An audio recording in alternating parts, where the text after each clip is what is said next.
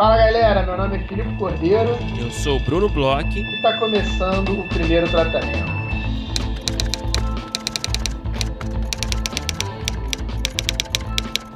Fala Brunão, tudo bem? Fala Filipe Cordeiro, como você está hoje? Brunão, tô bem, tô melhor agora porque acabei de ler aqui reality shows que a televisão não tem, que foi publicado na Minhocazine, que o senhor Bruno Bloch está jogando para o mundo aí. Opa, você viu, cara? Pô, é, cara, é um textinho ali bobo, né? A gente tem que escrever coisa boba de vez em quando, né? Nesse mundo aí complicado. Ah, enfim, eu, cara, é, é, uma colaboração aí na revista, nessa revista Minhocazine, né? Não sei se você conhecia.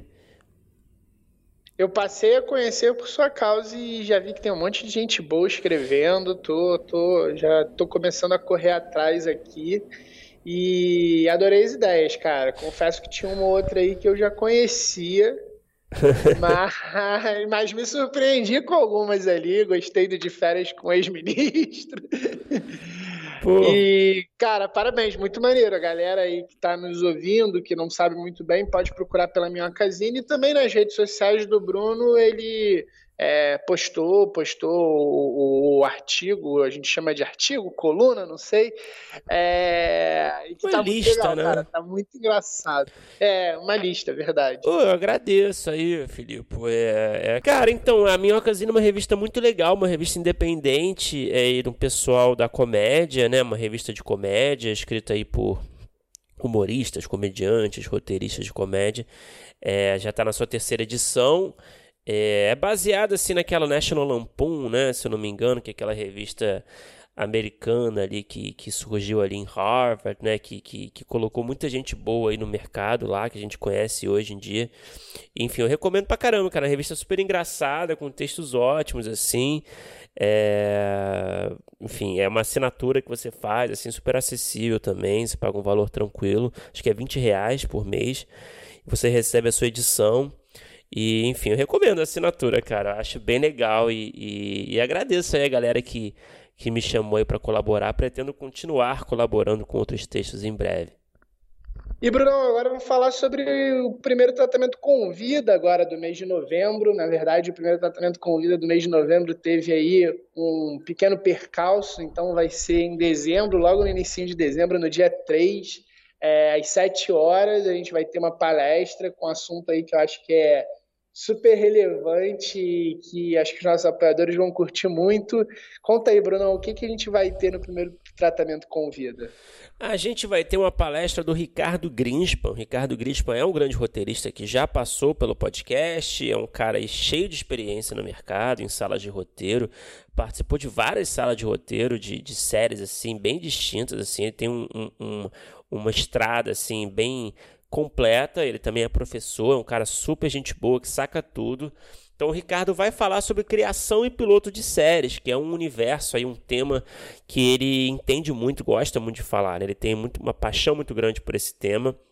Então é isso, dia 3 de dezembro, é, quinta-feira, às 19 horas, vai rolar essa palestra. E para quem não. Só, vamos só passar essa informação também, né? A gente sempre passa. Para quem não conhece essa atividade, o primeiro tratamento convida. É, é, são palestras, basicamente, é bem simples, na verdade, com convidados é, que a gente faz exclusivamente para apoiadores, então são palestras que são transmitidas é, ao vivo ali no grupo fechado, nosso grupo fechado do Facebook para apoiadores, e também quem não consegue assistir ao vivo consegue assistir depois, porque o vídeo fica disponível para você que é apoiador assistir quando você quiser.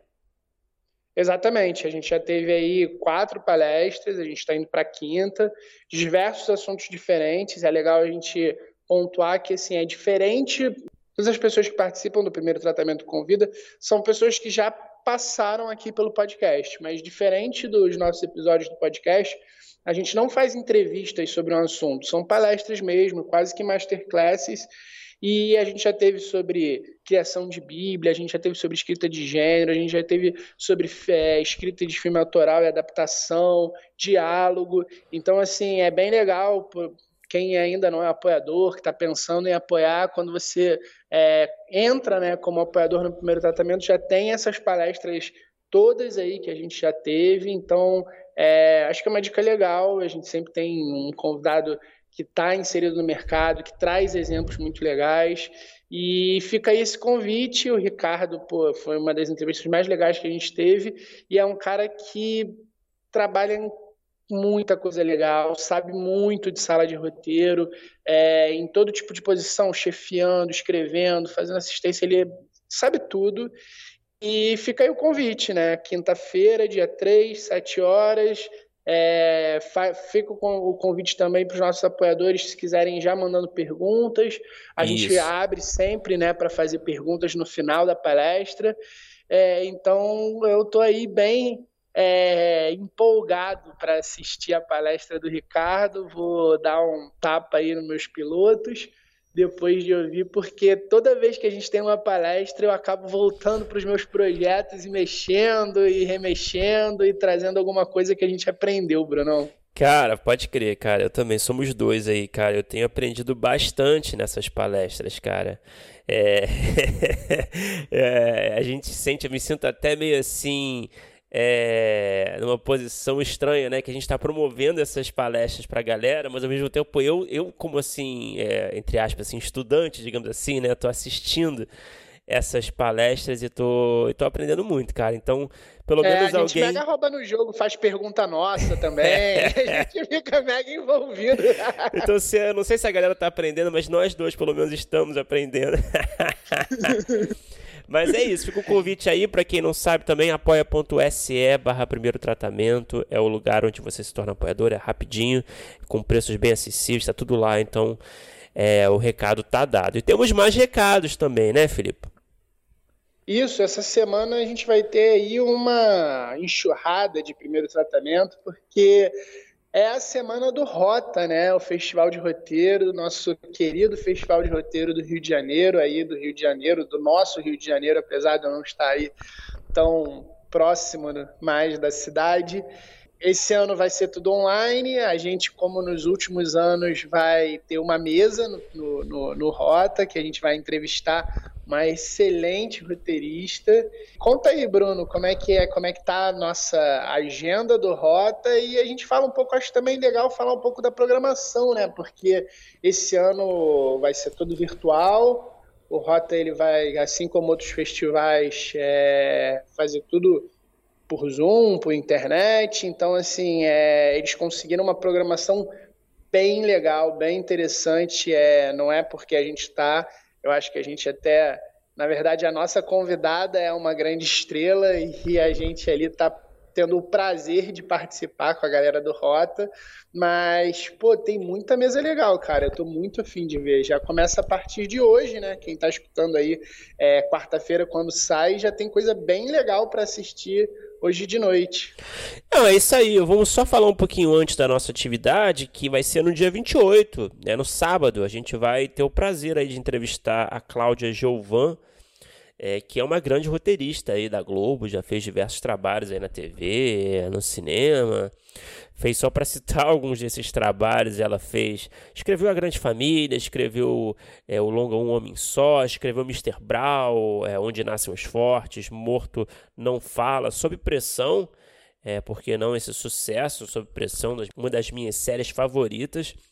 E a Cláudia vai ser um prazer conversar com ela e naquele esquema de entrevista, né? Basicamente a mesma coisa que a gente faz aqui no podcast, é, só que no festival. Então a gente vai estar tá lá ao vivo ali é, com a galera do Rota, que é sempre um prazer também, né? Nossos parceiros aí de longa data aí.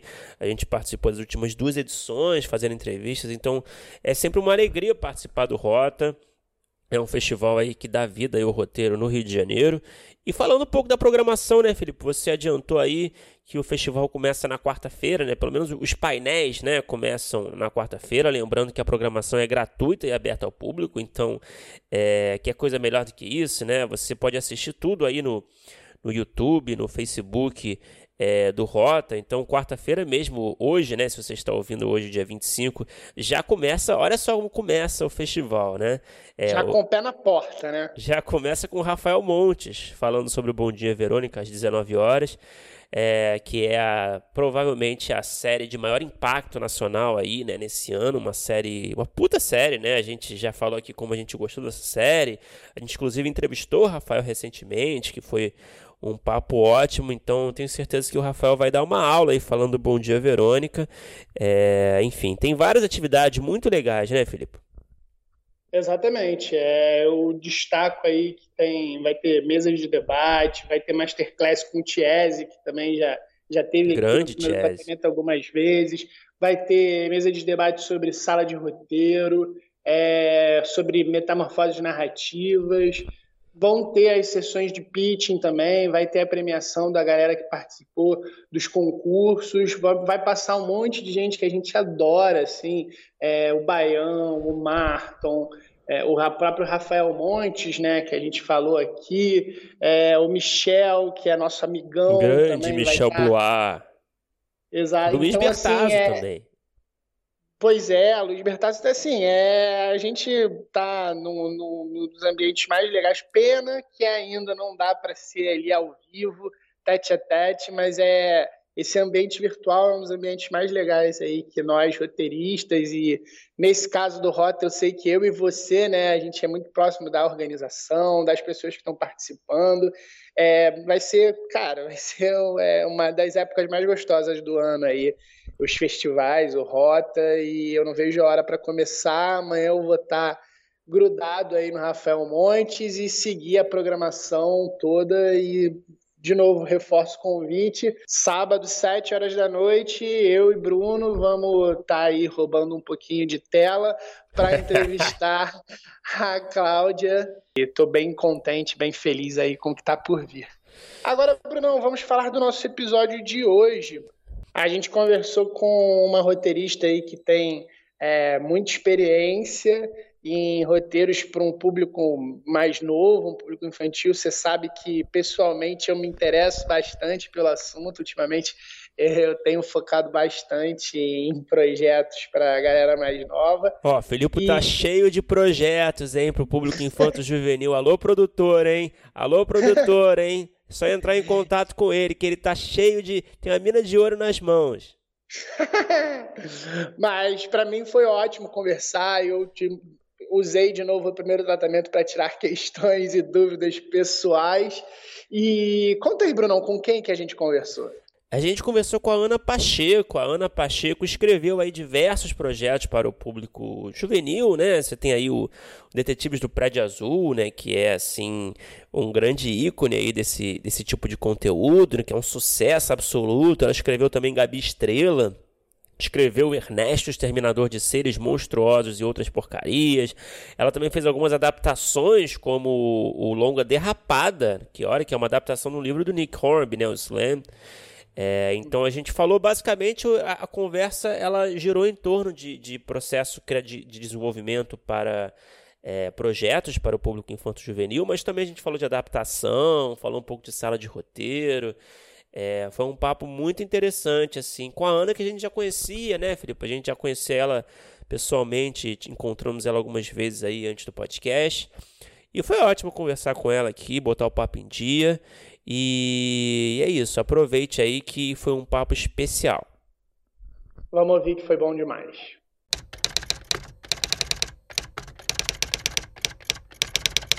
Ana, eu queria, bom, mais uma vez agradecer, né, pela, a você pela presença e já começar a conversa é, perguntando sobre é, escrever ficção para o público infanto-juvenil, né? Porque eu vi, a gente fez uma pesquisa, né, logicamente, né, sobre a sua uhum. vida aí, antes da conversa. Conversamos com a sua família, com seus amigos. e... e... agora tá entrando aqui, né? Tipo, e, eu, e a gente descobriu que você tinha, pelo menos, né, pelo que eu entendi, ali no começo da sua trajetória, você, você tinha o objetivo de ser documentarista, né? E aí eu Sim. queria saber como que você parou, como é que você foi parar nesse universo dessa ficção infanto-juvenil, uhum. se era alguma coisa que É, foi uma, uma, brecha que se abriu na sua vida? Uhum. Você tinha algum interesse antes? Como é que, como é que você caiu nesse mundo? Como? Olha, é, essa coisa de, de querer ser documentarista realmente foi assim quando eu entrei na faculdade, né? Era esse um pouco o meu objetivo. Eu tinha assim um fascínio, né? É, estamos falando, eu sou vintage, né? Estamos falando aí dos anos 90, que foi quando eu fiz faculdade. É, e tinha né, acabado Embrafilme e tal, então o, o cinema também era uma coisa um pouco parecia, pelo menos para mim naquela época, como algo cinema, na verdade, né, até essa ideia de hoje né, de TV a cabo, né, de outras plataformas para além do cinema.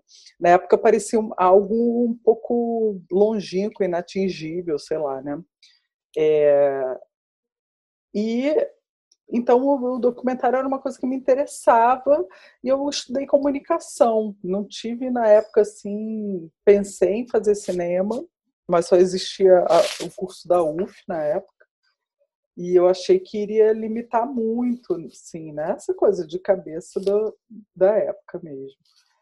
E, e aí, a, a, a, minha primeira experiência assim, de, de documentário foi fazendo o meu TCC.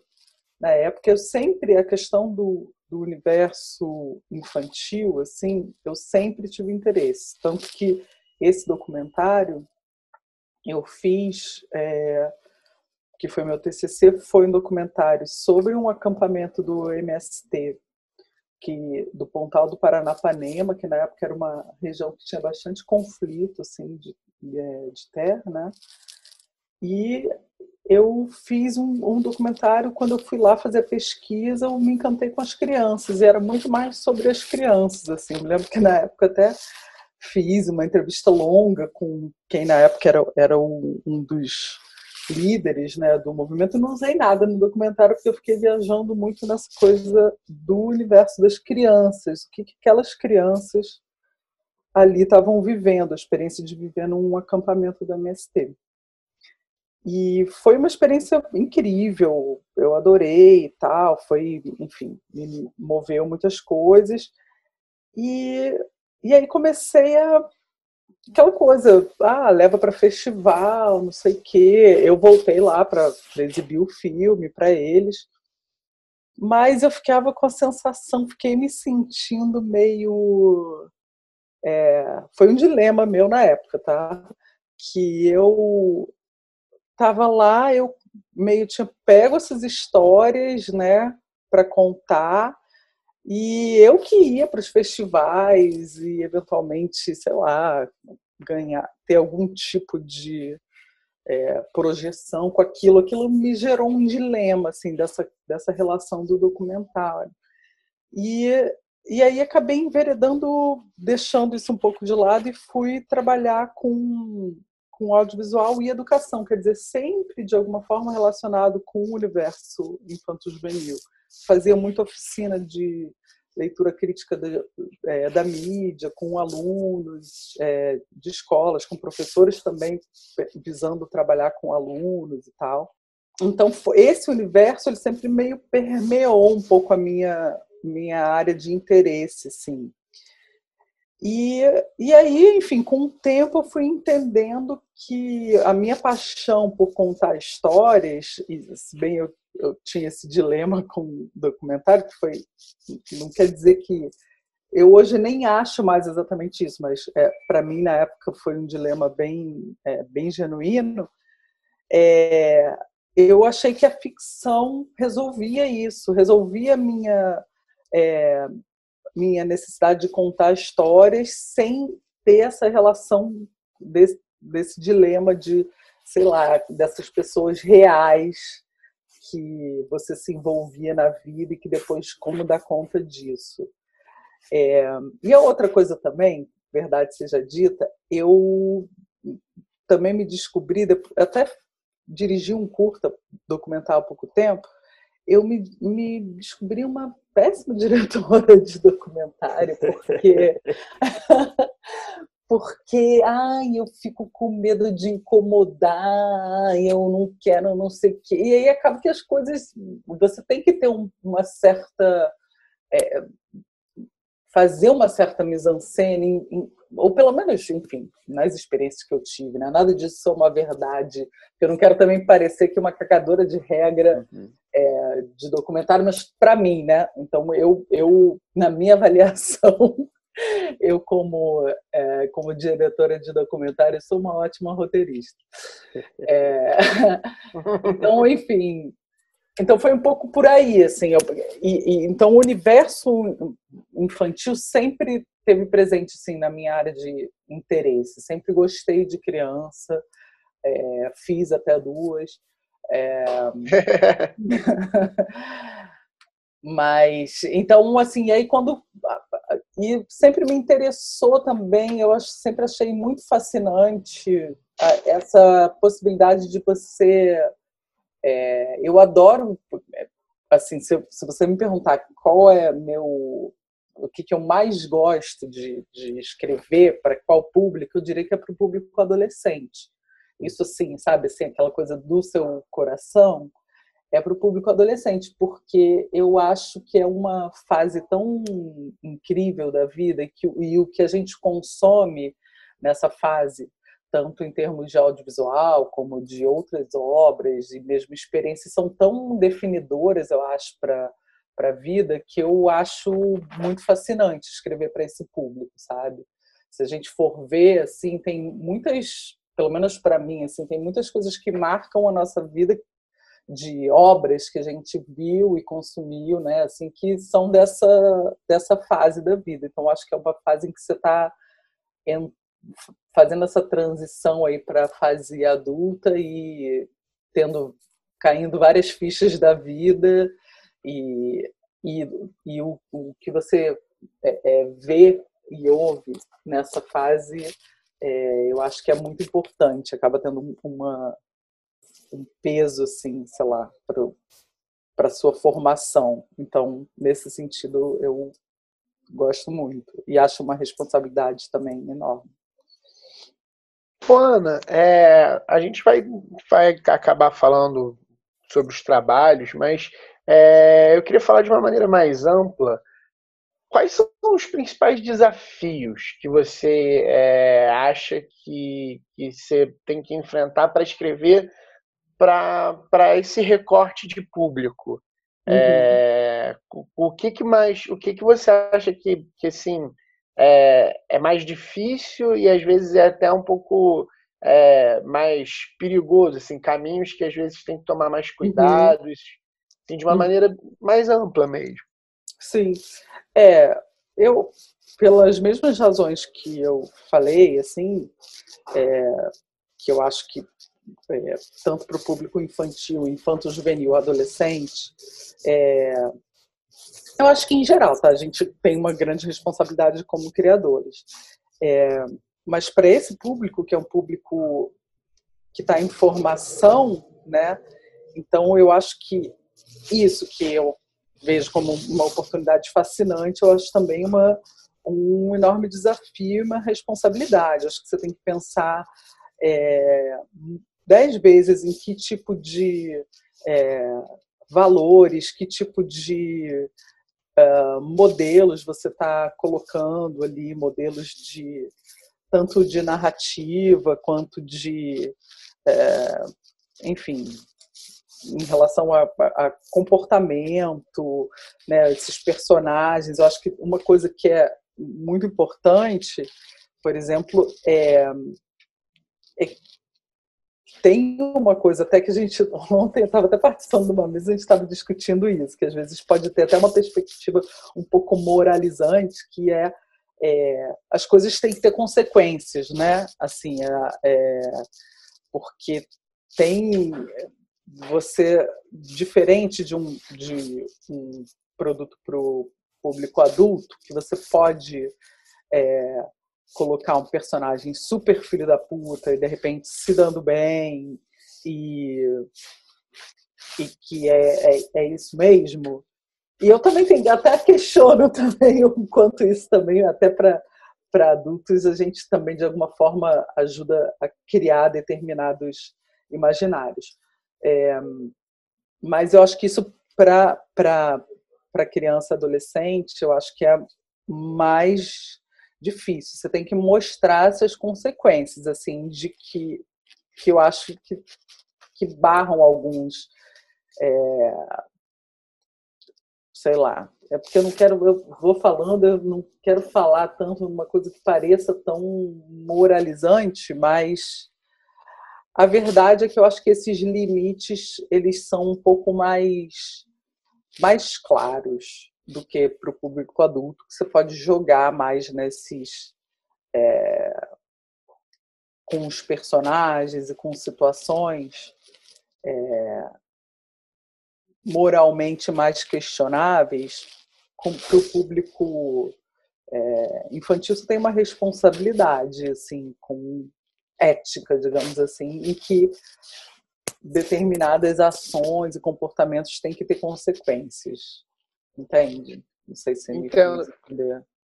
entendi mas eu, mas eu acho que sim entendi completamente essa questão né de de que é o que eu, te, que eu, tinha perguntado mesmo, né? O ponto ali onde é o, é o cuidado, né, que tem que ter. Uhum, uhum. Mas aí eu, eu te pergunto, dentro disso, assim, porque eu acho que, que também tem aquela linha tênue, e eu lembro que eu tive uma reunião é, com uma produtora, e, e, eu acho que era uma época de Rio Content Marketing, eu tenho umas reuniões uhum. com canais como, sei lá, Cartoon Network, Nick, uhum. que batiam muito na, numa tecla de ah, entretenimento, é entretenimento, é, a gente não está preocupado com mensagem, e é óbvio que nós, como roteiristas, é, a gente tem que é, pensar em tudo, mas também acho que tem uma, uma, uma linha aí que, que também deve ser meio tênue, meio é, trabalhosa de é, a responsabilidade barra o entretenimento, até onde dá para chegar, e a gente também por um lado, tem que estar satisfeito com o que a gente está escrevendo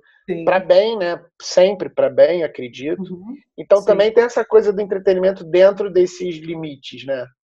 Claro, é. Eu, eu, eu acho que esses são os desafios, né? Porque é, porque é você contar a história, claro que você tem que ter conflitos, você tem que ter antagonistas, você tem que ter. Não é todo mundo, todo mundo é certinho, todo mundo faz as coisas bem e tudo, e tudo né? Senão fica uma coisa que.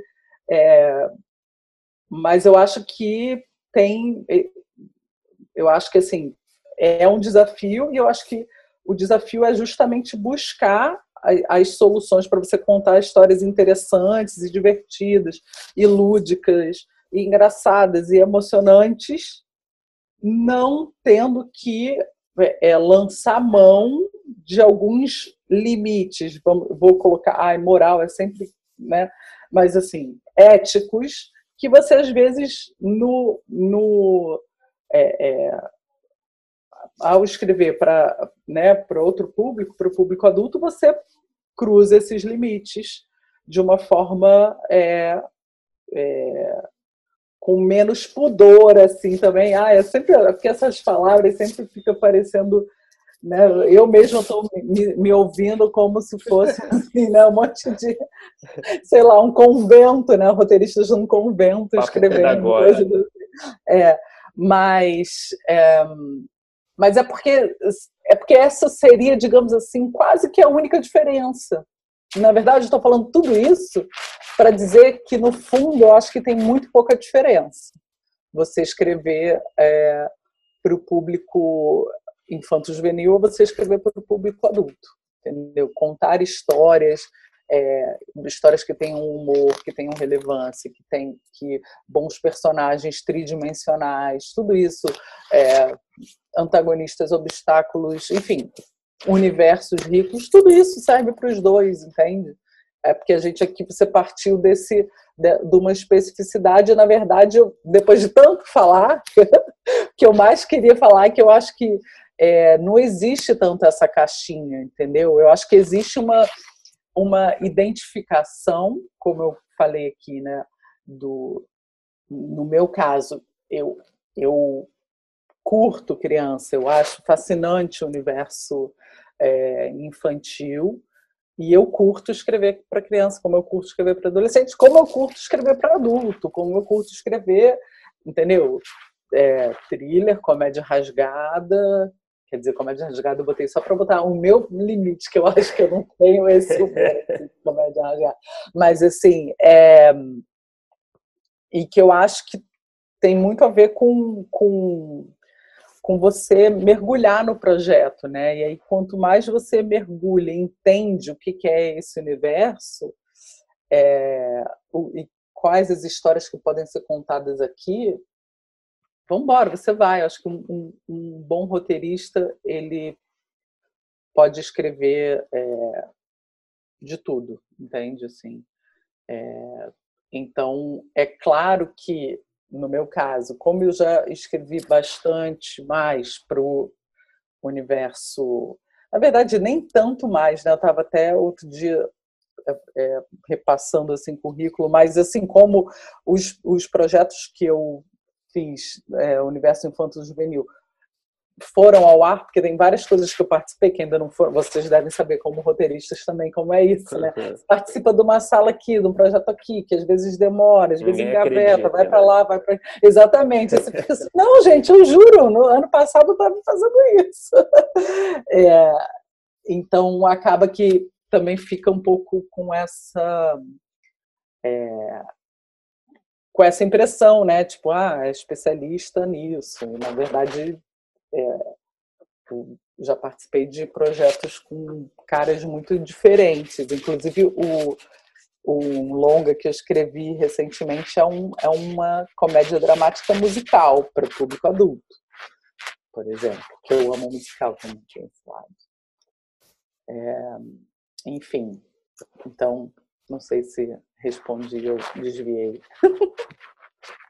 Respondeu, claro. É, só ainda falando desse assunto, né, é, sobre escrita para um público infanto-juvenil, a gente conversou recentemente com o Luca Paiva Mello, né, o criador uhum. do Bugados, um papo foi muito legal, assim, e ele falou uma coisa muito interessante, né, que na, no auge da minha ignorância, eu não estava muito ciente que é, durante a escrita, né, o processo todo de uhum. criação uhum. da série junto ao canal, né, Uhum. Eles foram munidos assim de muita pesquisa, né, de muitos dados uhum. é, sobre esse público-alvo, né?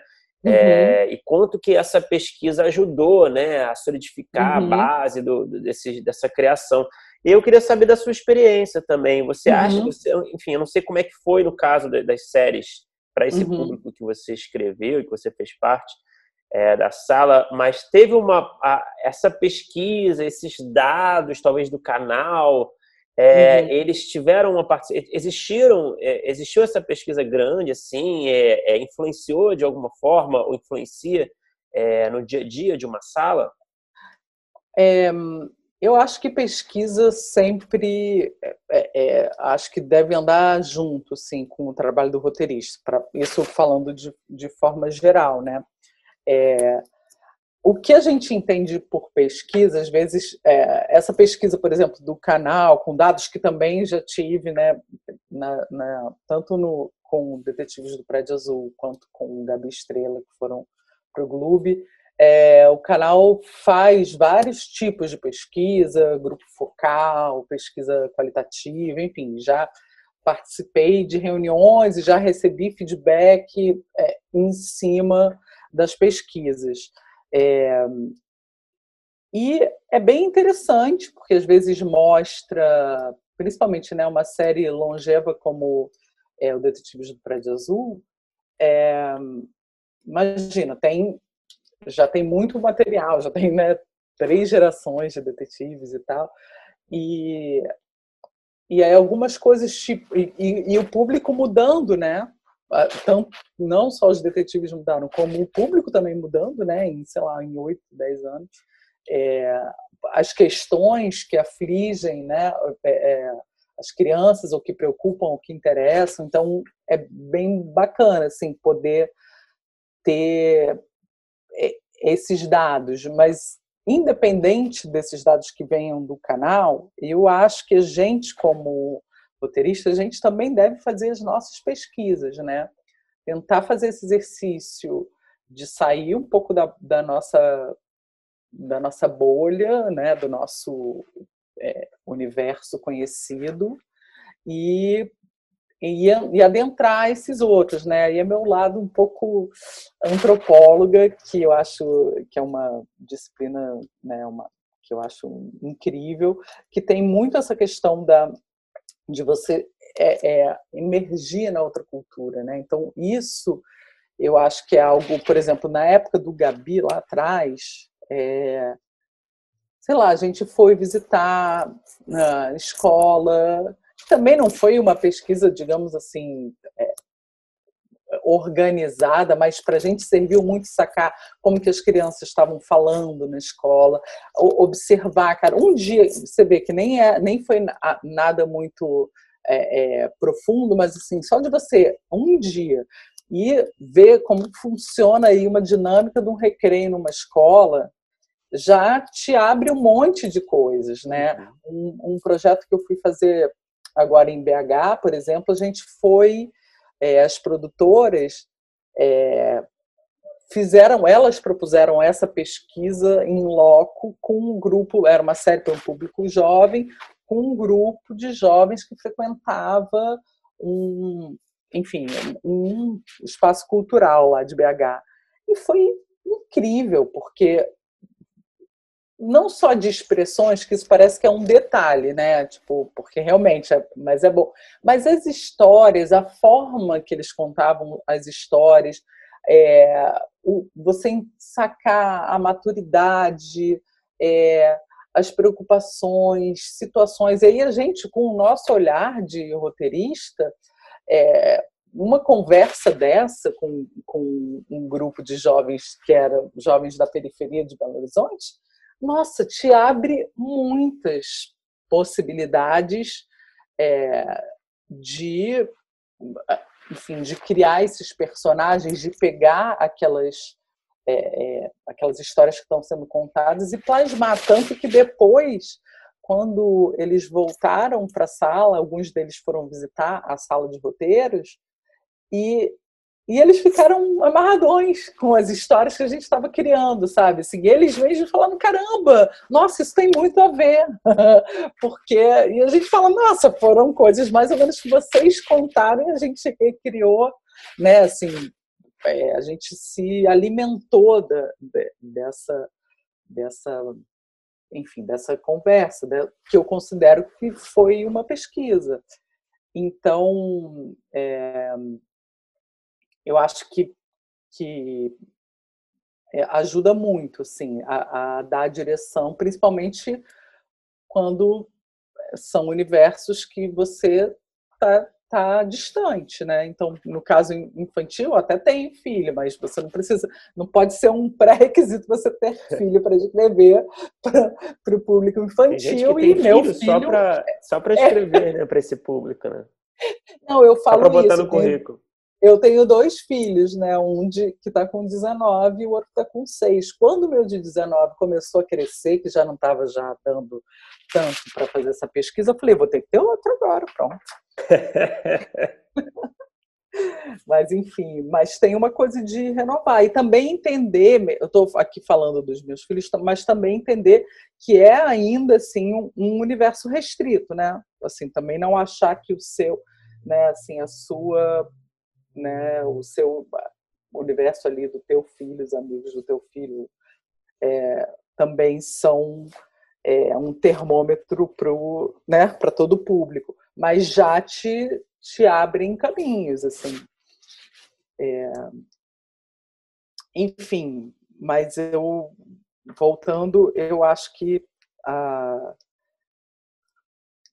pesquisa é fundamental. Eu, eu, participei de uma outra série que era histórica, por exemplo, e, e tinha uma, uma pesquisadora na sala.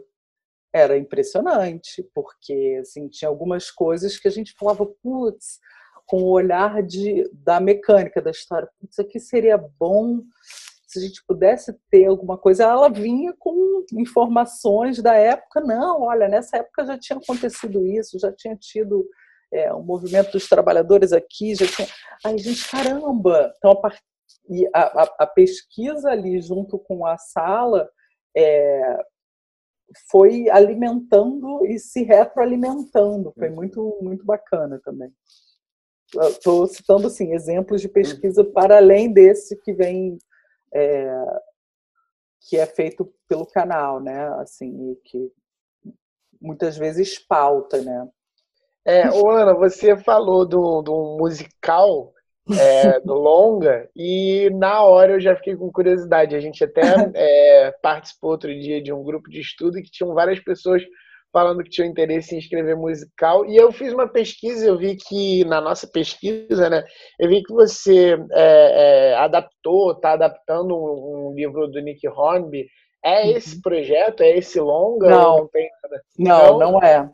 Esse então, projeto... ah. Você pode falar um pouco do musical? Posso, posso. O musical se chama Amadores e e foi eu ganhei o Prodave 5 com ele. Ó, oh, saudades, né? Edital. que é bons de tempos, né? Bons tempos, né?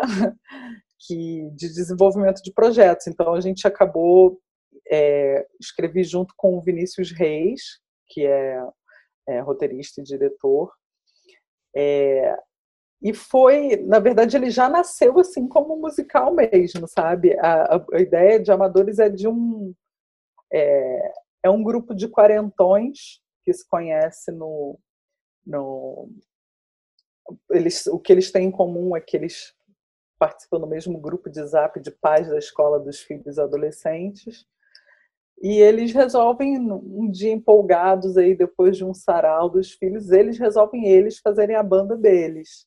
E, e aí é um pouco esses quarentões, quarentões, cinquentões, armando uma, vivendo uma banda, só que com toda a bagagem que eles têm da vida aos mais de 40 anos e vivendo um pouco essa experiência adolescente, assim, meio o sonho de ter uma banda. Então, é Legal, isso, assim, é, o filme. É meio um. A ideia é ser tipo um commitment brasileiro, assim. Olha, bem, bem modesta, né? Mas é porque tem é inspiração, assim mesmo. É, uhum.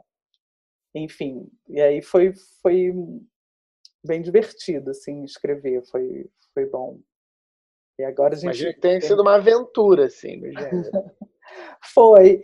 É legal também que o Vinícius ele é diretor também, né? Então algumas coisas assim, é...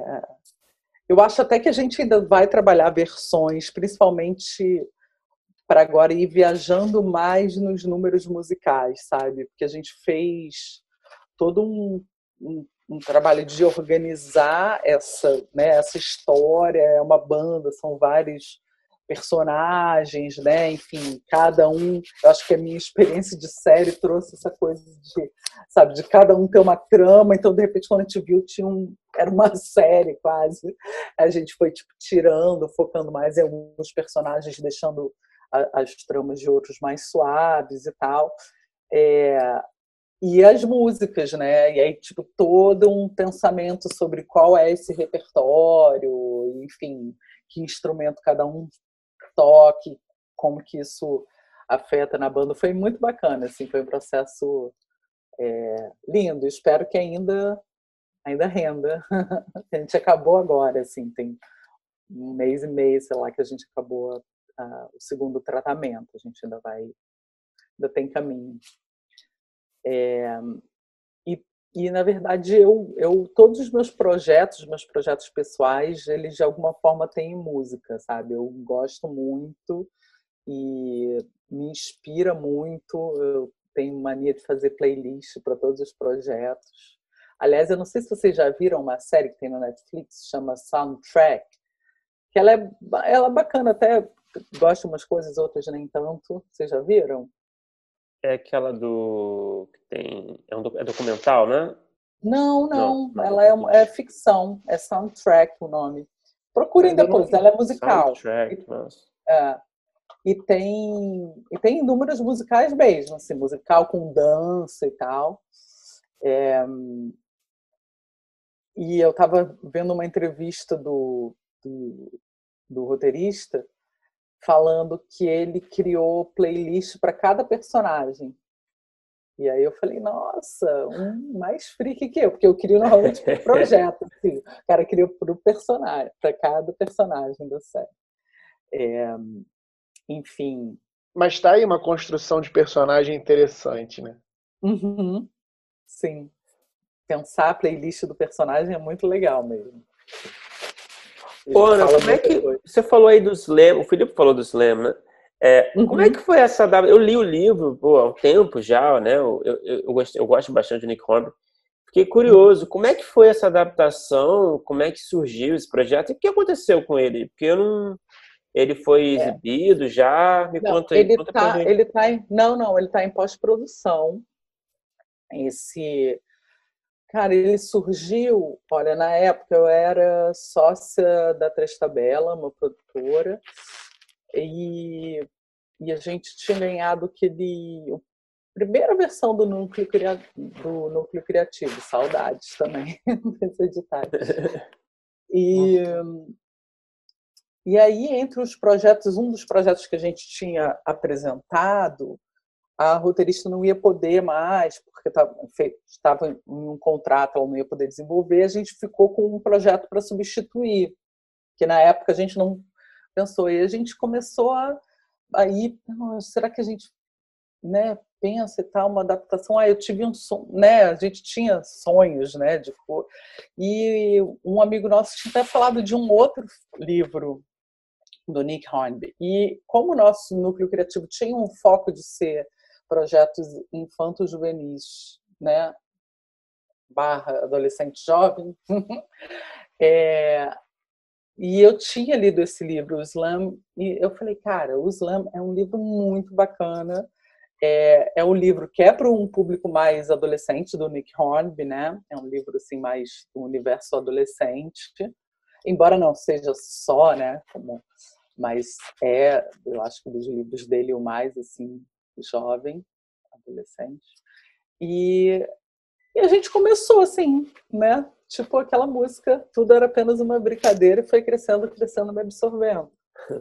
É, e a gente foi, a produtora lá foi entrando em contato, começou a negociação, começou a negociação e, e aí conseguimos lá os, os direitos para adaptação e escrevemos, eu e a Isabela Faia, que era minha sócia na época, e e aí a gente foi, escreveu, essa, apresentou, aí ganhou o Prodecine.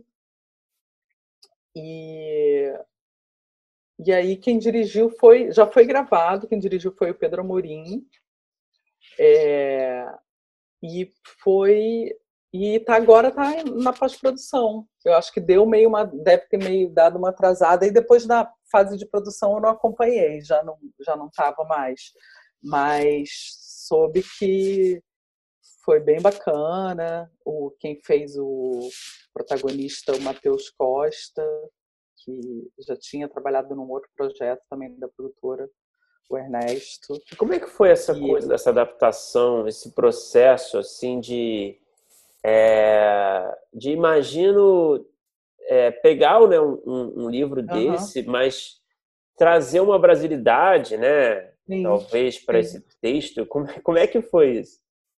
É, então, engraçado, engraçado não, mas é curioso, não tinha, não foi a primeira adaptação, né, que a gente tinha feito. A gente tinha feito já uma série infanto juvenil, chama Ernesto Exterminador de Seres uhum. Monstruosos e outras porcarias, que é uma adaptação de um livro uruguaio, de um escritor uruguaio, o Roy Berocai. Então a gente já tinha tido essa experiência de fazer essa adaptação, que foi era um livro uruguai que a gente adaptou um livro para uma série é, e para o público brasileiro. O interessante foi que até que o, o, o, Ernesto ele foi exibido também. A gente acabou fazendo uma coprodução com o Uruguai e foi exibido lá dublado.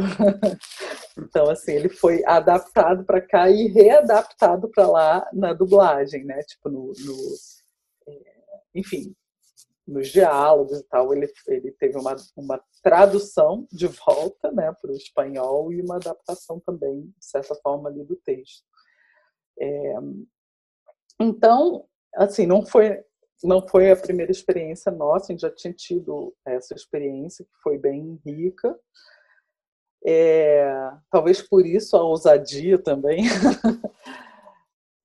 e foi. Ah, na hora já que a gente foi lendo o livro, a gente já foi pensando, sabe? Ah, ele, ele é no, no livro, né? Ele era tinha uma questão meio do, dele ser uh, do, de uma família de classe trabalhadora, né, né meio de uma coisa da, de é, essa sensação assim, tipo, não vou conseguir, né, não vou conseguir, meio tanto eu, eu gosto muito da tradução que a gente fez para o título que é derrapada, que é muito bom, né, porque uhum. o livro é sobre isso também, né, sobre essa a mãe dele teve ele adolescente, desse menino, e ele e a namorada dele também engravida. Então ele também dá um pouco essa derrapada na vida. E tem todo esse esse universo do skate, né? Slam uhum. é, é, né do, do enfim, né de, também do, do skate essa expressão. É, então assim foi claro que é um desafio e a gente assim eu participei até certo ponto, né? Da última versão eu não, não participei, então teve coisas que entraram depois, mas que eu li, ficou bem bacana, assim. É, então vou falar da parte que eu participei. Mas, por exemplo, uma coisa que eu achei muito, que eu achei que foi um acerto, assim, e que de certa forma é, trouxe uma questão muito local, mas também até uma um, temporal, que foi trazer é, o universo da ocupação das escolas. Né? Na época tinha acabado de ter o movimento é, da ocupação das escolas, então todo o universo, tudo que se passa na escola, no filme, é nessa escola sendo ocupada pelos estudantes. Então isso também deu já uma, uma pegada muito própria, né? Muito muito brasileira, muito nossa, assim, e, e muito muito de uma história muito recente nossa. Então, é, isso daí é um exemplo, assim. É, e depois, assim, várias questões, né? Você é, tem que realmente atualizar, né? Coisas que fazem sentido para lá, e que não fazem tanto, né? É um trabalho de, de decantar, eu acho, esse trabalho de adaptação, sabe? Você ir pegando ali as coisas que, que, te, que te conectaram, né? Quando você leu, assim, e que você identificou como mais interessante e, e recriar em cima disso, né? Assim, então, esse que é o, o exercício, assim. Cara, o que, que foi aquela coisa que quando eu li eu achei muito maneiro, sabe? Agora, isso eu posso transferir, posso copiar esse, né? Copiar no sentido, posso fazer exatamente esse mesmo diálogo aqui? Não, já não faz muito sentido aqui, porque a gente está falando do Brasil, de um adolescente que no Brasil, como é que seria? Enfim, então é, é bem eu, eu gosto desse trabalho de adaptação. Agora eu também estou trabalhando numa adaptação de um conto. E eu gosto muito, porque é você partir assim de um chão e recriando coisas a partir do, do que você identifica que é mais interessante, né? mais chama mais atenção. Ana, eu queria te perguntar agora sobre é, a supervisão de Detetives do Prédio Azul, porque uhum. assim eu acho que é, é, é uma série que é infantil, né? E, e que é uma uhum. série que dá para dizer que é infantil de gênero, é quase que um policial para crianças, sim, né? Sim. E, e uma outra coisa, assim, aí já é um pouco pessoal, assim, eu, eu, eu me interesso e ultimamente eu tenho me interessado cada vez mais é, roteiros infantis, histórias infantis, e até porque eu tenho uma sobrinha que eu acompanhei muito ela assistindo é, uhum. diversas coisas diferentes, inclusive Detetives do Prédio Azul. Uhum. E eu tenho uma impressão minha, e aí eu vou dividir contigo, eu não sei te dizer se é uma coisa geracional ou só de uhum. distância, uhum. que eu sempre, é, sempre que me falam a idade dela ou de alguma criança, quando eu vou ver o que, que ela está assistindo, o que as crianças estão assistindo, ou é, até a linguagem que elas estão tratando, eu sinto que eu estou sempre um pouco atrás do que eu imaginava que era, sabe? Parece que, é, que as idades assim falam X idades, eu espero um, um comportamento, um gosto é, e uhum. uma talvez até uma certa malícia entre aspas para entender algumas coisas de três anos para trás, sabe? quando eu uhum. vou ficando mais próximo, eu vou vendo que eu não sei, realmente eu não sei se é, é porque essa geração está muito mais esperta do que quando eu tinha essas idades, ou se é porque faz tanto tempo, eu estou já com um distanciamento tão grande, que eu já nem me lembro mais essa diferença. Uhum. E aí eu fico imaginando assim, para uma série como Detetive de Prédio Azul, que tem essa coisa de ter um enigma ali, mas uhum. também não uhum. poder perder muito as crianças, como é que é trabalhar numa coisa que é tão característica e um sucesso tão grande também, né? uhum. né? Uhum.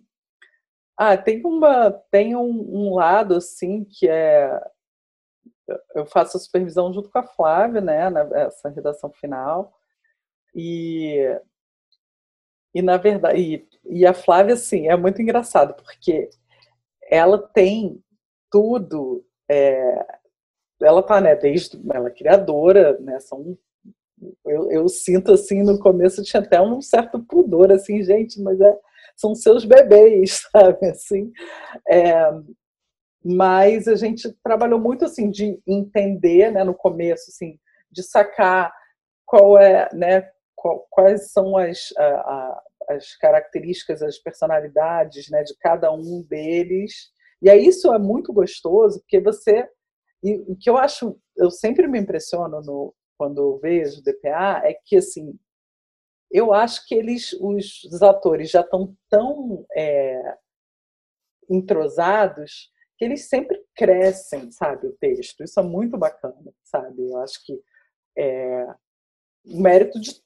Eu estou falando dos atores, que é quem está ali colocando o corpo, né? Mas, enfim, a direção, a produção, todo mundo já já tá, já é uma série que está muito azeitada nesse sentido. A, a equipe, né? O pessoal do canal, todo mundo já conhece. Às vezes eu me impressionava, eu falei, não, gente, isso daí já foi falado na temporada 10, no episódio não sei o quê, entendeu? Então tem, é, por um lado, é muito gostoso, por outro, tem esse desafio, que é de trazer a novidade dentro cento e tantos episódios depois.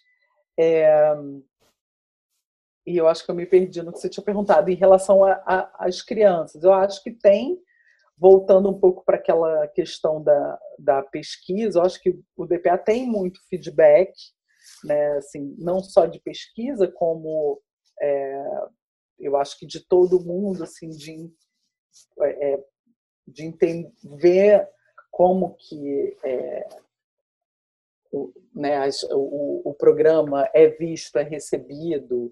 É, eu fui, teve né, eles estão fazendo uma peça também, um desdobramento.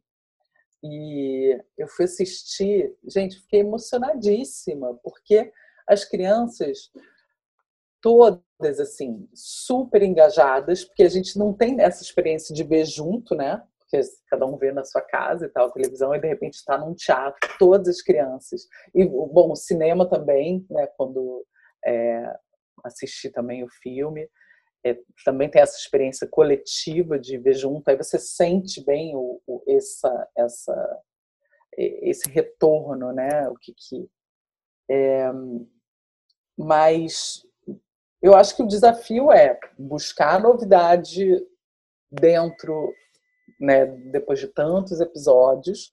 Por outro lado, mantendo né, as características que as, que as crianças buscam, porque tem um lado assim, as crianças querem ver o DPA com aquela estrutura, mais ou menos ali, entendeu? Porque eles conhecem os personagens. Inclusive, se você colocar alguma coisa que sai um pouco do personagem, a criança vai perceber, com certeza, assim, sabe? Eles eles, eu fico vendo isso muito com meu filho, sabe? Ele saca, sabe exatamente como que tal personagem reagiria e como que não.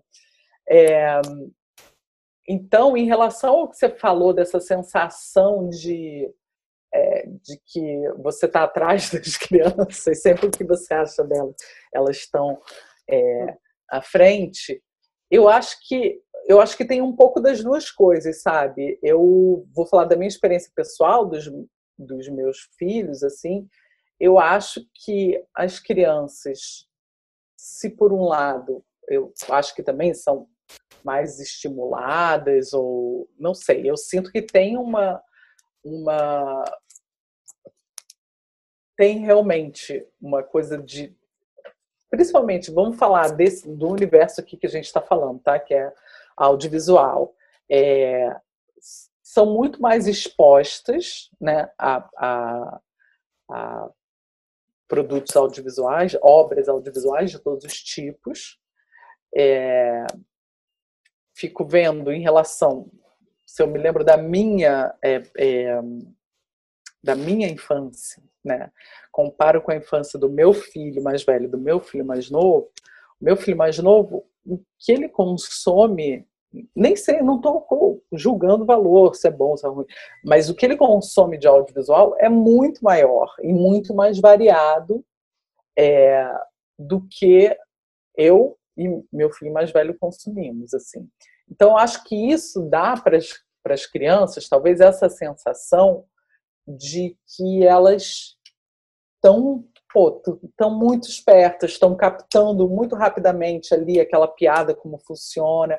Acho que tem a ver com, talvez, estou aqui é, jogando uma, uma teoria de butiquim, mas eu acho que talvez tenha a ver com estar muito mais expostos, ter muito mais, vamos botar aqui a expressão, muito mais quilometragem vendo, sabe assim, e isso vai te dando essa cancha, né? Vai te dando, vai educando de certa forma o olhar, né?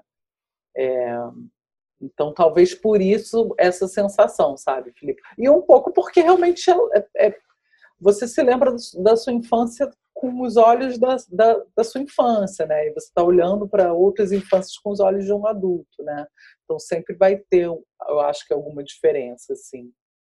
É, mas sim, sempre as crianças sempre surpreendem, por isso eu amo o universo infantil, porque é sempre surpreendente, assim, são muito é... não vou nem colocar nessa coisa esperta, porque fica parecendo que, mas elas têm uma uma visão, tiram umas conclusões às vezes que são muito peculiares, né, que são muito é, frescas, assim, novas, eu acho, para a gente que às vezes vai ficando meio formatado assim no pensar, não sei. Mas e você já se pegou assim com, com questão de, por exemplo, achar que é, a trama estava complexa demais, ainda mais nesse caso de ser de ter um uhum. enigmazinho ali de quem é que está fazendo o que e tal. Vocês já já já se pegaram nessa dúvida? É, Estou tentando me lembrar aqui. Eu acho que não tanto de. Eu acho que não tanto de estar complexa, mas às vezes de. É, tem uma coisa, né? Que tem um limite ali do tempo do episódio. Então, às vezes, muitas coisas é, acontecendo ao mesmo tempo, às vezes não dá tempo de você amarrar tudo, né? Então, isso já é, me lembro de algumas situações assim, hum, não, gente, tem muita coisa acontecendo ao mesmo tempo, a gente não está conseguindo é, dar conta, assim, mas não, não, não tanto nesse lugar de que a trama tá complexa e eles não vão entender. Eu acho que era mais uma coisa assim de confusão nossa mesmo, de tipo, é, de às vezes querer é, colocar muita coisa e, e, não dá tempo de desenvolver. Mas eu estou falando meio de orelhada, tá? Posso estar. Tá... Agora, é, eu até eu tô me sentindo aqui, meio maqui, aquelas. Porque vocês, não sei se vocês já viram o seminário do Maqui, eu vou, sim, vou sim. eu vou explicar a piada. Enfim, se vocês leram o story e viram o seminário do Maqui, vocês viram que o, o, seminário é o livro, né? É exatamente os exemplos, as piadinhas, é tudo Algumas igual. horas a mais. É. Algumas regras de distanciamento. Mas, é, porque ontem eu estava numa mesa muito bacana, assim, falando sobre é, com uma pergunta muito é, instigante, que era: existe a universalidade da infância? Que a gente já de cara falando, né, já começou respondendo que não e tal, né, essa ideia do universal é uma criação, enfim. Mas, e aí eu estou falando isso porque me comparando com o Maqui, porque eu dei um exemplo ontem que eu vou dar aqui de novo. Então, assim, quem viu ontem vai estar ouvindo e fala, cara, Ana Maqui, né? ela vai dar sempre o mesmo exemplo. É, que é o seguinte, é, que eu, dessa coisa sobre ser complexo ou quanto que a criança pode entender, e que eu acho que é um desafio de escrever para esse público, que às vezes é justamente você buscar essa simplicidade de explicar algumas coisas que são um pouco complexas, talvez. Então, teve esse esse episódio na, temporada 11, se eu não me engano, é, que tinha toda uma questão do, do veneno que tinha picado a Leocádia e que ele era ativado. Então, isso daí foi, eu me lembro de muitas é, é, muitas idas e vindas para chegar nessa, nessa solução e tal, do que era o, a, a trama do, do, da temporada.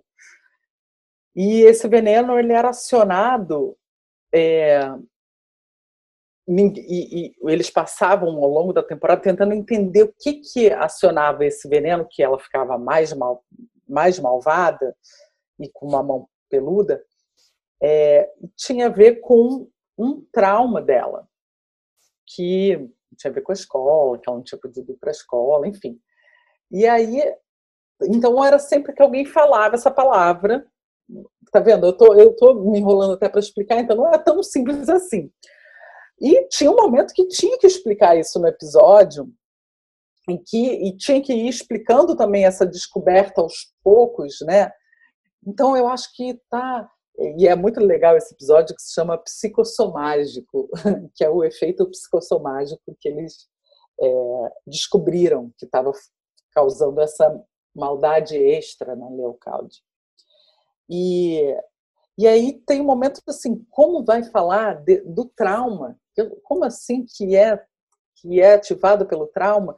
E aí na cena a personagem criança, né, que é a Berenice, quando ele fala, não, acho que isso acontece tal, com trauma. E aí, né, foi para a boca da, da personagem, falar, o que, que é trauma? E aí eu achei muito lindo assim a, a forma que a gente encontrou para ele explicar e dei esse exemplo ontem do dono de novo, que ele falou assim, o trauma é como se fosse uma cicatriz, só que em vez de ser no nosso corpo, é nos sentimentos. E eu achei tão bonita essa forma que a gente encontrou de explicar, e foi muitas idas e vindas e tentativas de texto, não assim, assim, assado.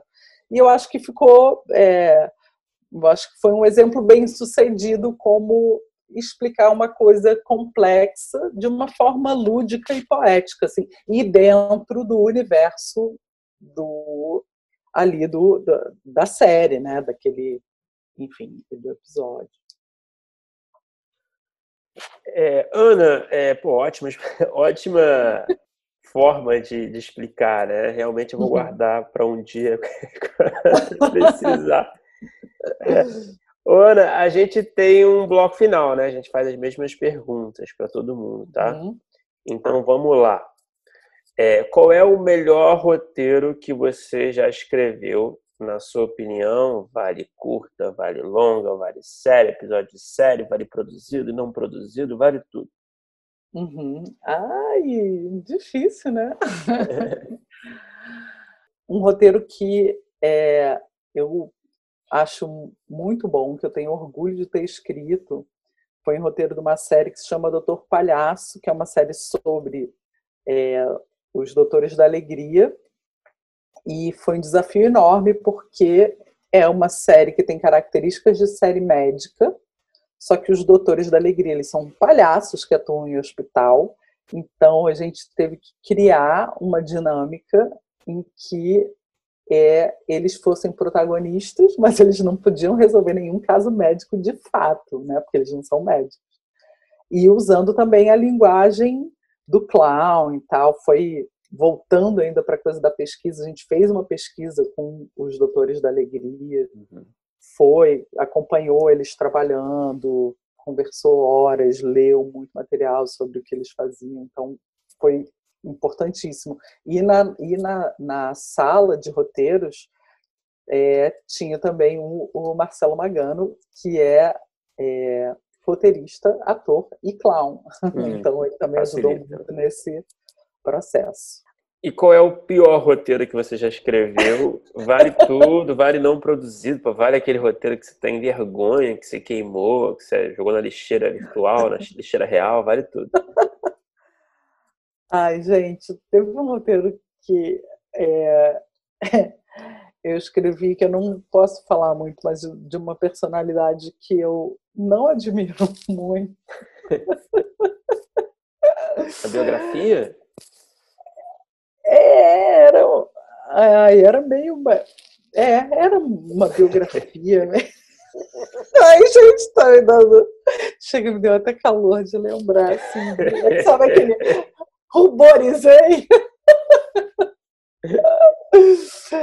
Ai, mas enfim, é isso. Uma biografia de uma personalidade que eu não admiro.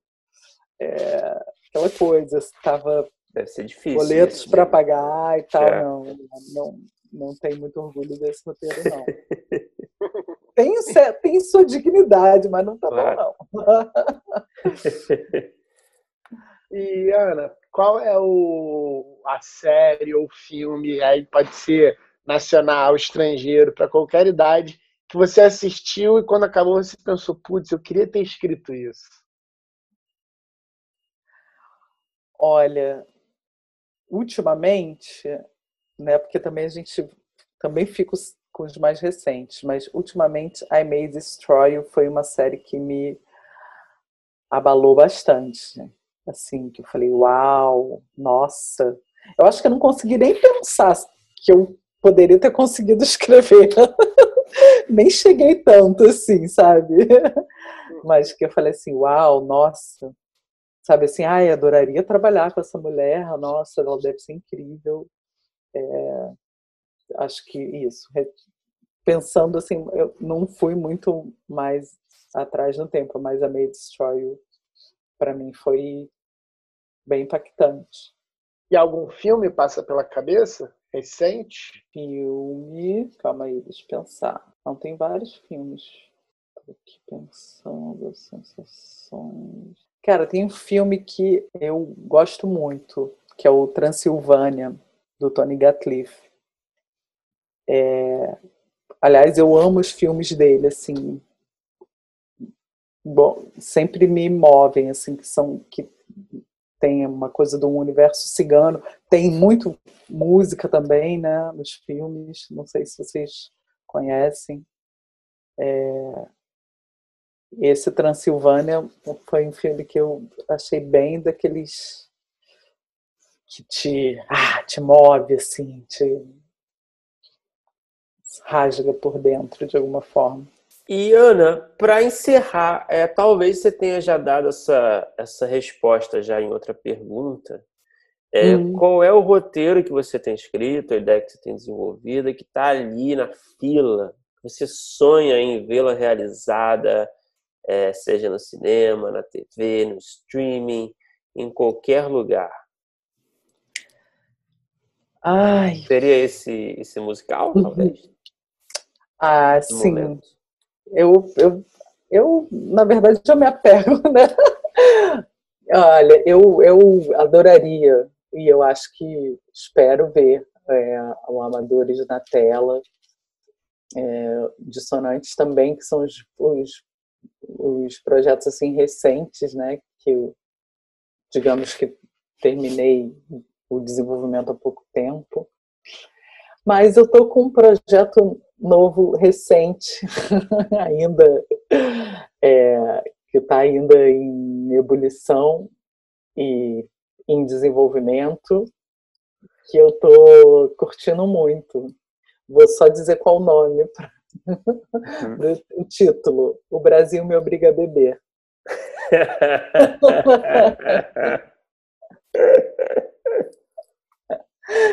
Muito bom. Inspirado que criado no meio dessa pandemia. Pô, que legal. Cara, ficção eu... ou doc? Ficção, ficção. Ah, podia ser bem, podia ser doc também, né? Não, doc realmente é, é, é, é só editar, né? tá pronto. Ai, mas, cara, tem uma coisa que eu queria falar, cara, que eu anotei aqui para falar, que, é, que eu tenho percebido muito sobre desenvolvimento, que eu acho que é uma reflexão bacana para nós, como roteiristas, é, que é o seguinte, eu tenho visto isso muito acontecendo, não sei se vocês têm ouvido também, é, dos projetos assim muda a sala de você pegar projeto que alguém começou antes uma segunda versão ou o contrário você faz e depois vem uma isso uma nova né equipe e tal isso tem acontecido bastante eu tenho conversado. E, e eu acho que tem um pouco a ver com né sinais dos tempos uma presença mais forte do é, né, dos streamings e tal.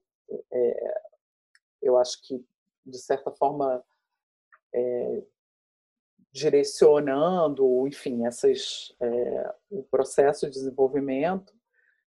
E, e, que eu acho que é muito importante a gente pensar sobre isso, é, de entender o, o desenvolvimento como um processo que é vivo, né? E que e valorizar todas as etapas dele, né?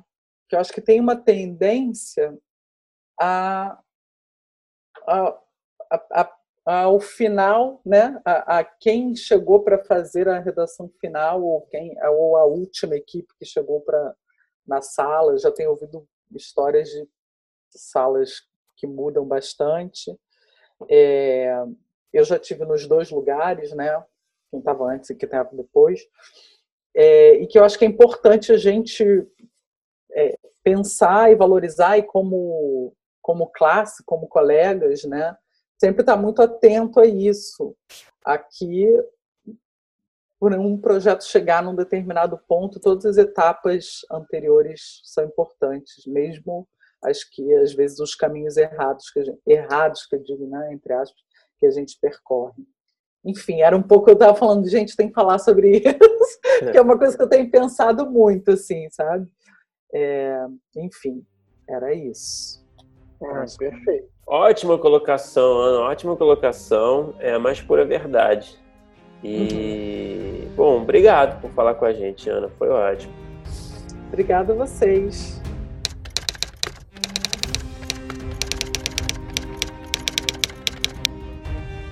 Opa! Chegou até aqui? Muito obrigado por escutar. Não se esqueça de assinar o feed do primeiro tratamento no seu agregador de podcast favorito. Comentários, sugestões ou em busca de consultoria para o seu roteiro? Mande um e-mail para primeirotratamentopodcast.gmail.com que responderemos assim que puder. Já ouviu falar da nossa campanha no Apoia-se? ganhe recompensas exclusivas e nos ajude a continuar entrevistando nossos roteiristas favoritos. É só entrar em apoia.se barra primeiro tratamento e se tornar um apoiador. Muito obrigado novamente e até o próximo episódio.